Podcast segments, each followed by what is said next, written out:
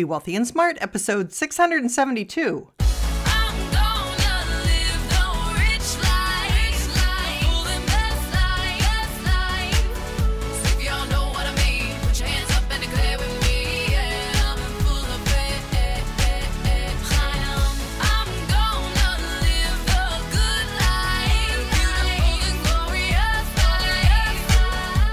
Into a world of wealth and financial freedom without budgets, boredom, or bosses on Be Wealthy and Smart.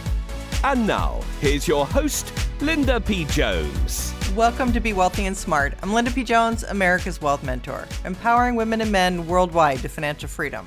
Today we're going to talk about why you should beware of tax scams and or scammers because there are a lot of people out there that are trying to get your information so they can file your tax return and get your refund.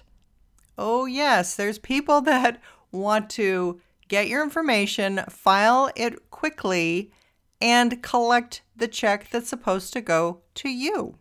This goes along with the podcast that I did last time on how to avoid tax refund delays. And if you haven't listened to that, I suggest you do listen to that. In that podcast, I talked about a new algorithm that was created to try to catch potential identification theft. And it was causing a backup in receiving your refund because it was creating a false positive 71% of the time.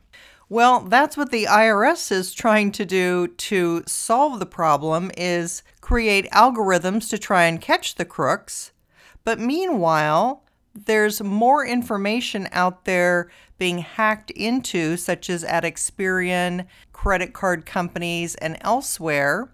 Plus, crooks are just being more proactive and more creative, looking like somebody official, trying to get your social security number, or worse, breaking into your tax preparer's information. Yes, they're actually hacking tax preparers and asking for ransom on files. Even if people pay the ransom, they're still not giving up all the information in the files. So that's not really even working.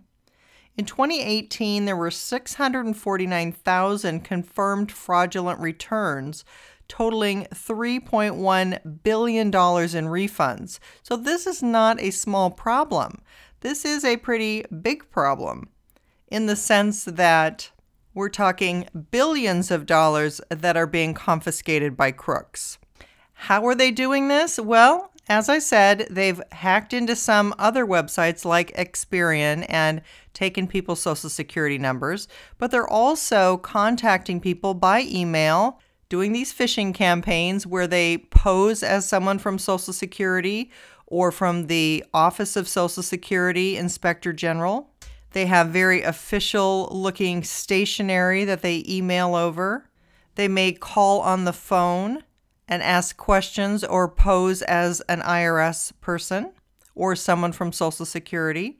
So basically, you want to be careful with any form of communication you get from Social Security or the IRS. I believe the IRS has to contact you only in writing through the mail. So I don't think you're going to get an email or a phone call from them.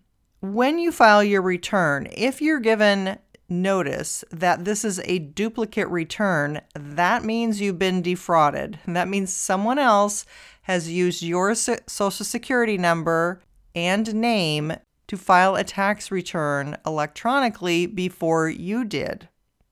If that happens to you, you need to file IRS Form 14039, and that will let the IRS know that you've been a victim of identification theft.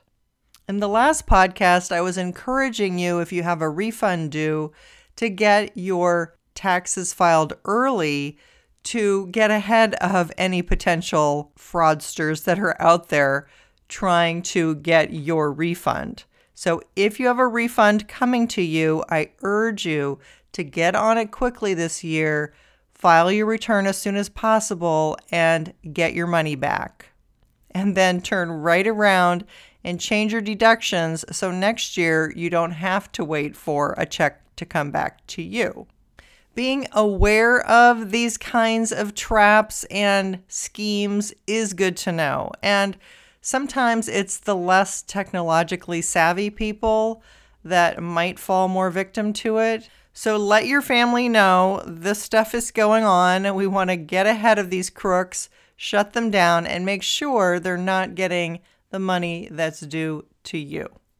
If this is the year that you made New Year's resolutions about getting your personal finances together, then check out my wealth mentoring library of podcasts.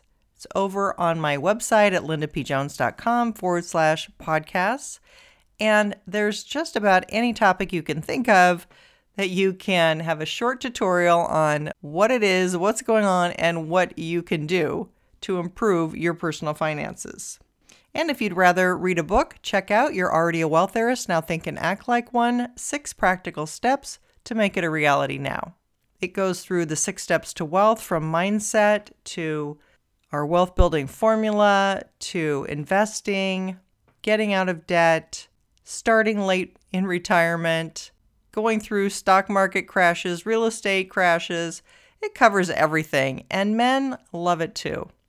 So check that out on Amazon. There is a link in the show notes to the Amazon store, or you can find it at your local bookstore. And if you want to get your investing up to speed, check out the VIP experience.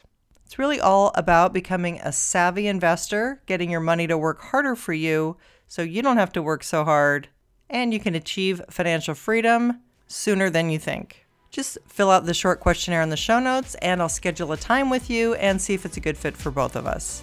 That's all for today. Until next time, live the good life and be wealthy and smart. Thank you for listening to Be Wealthy and Smart with Linda P. Jones. Share the wealth and tell your family and friends about the show. Check out our website, blog, and social media for more riches at www.bewealthyandsmart.com.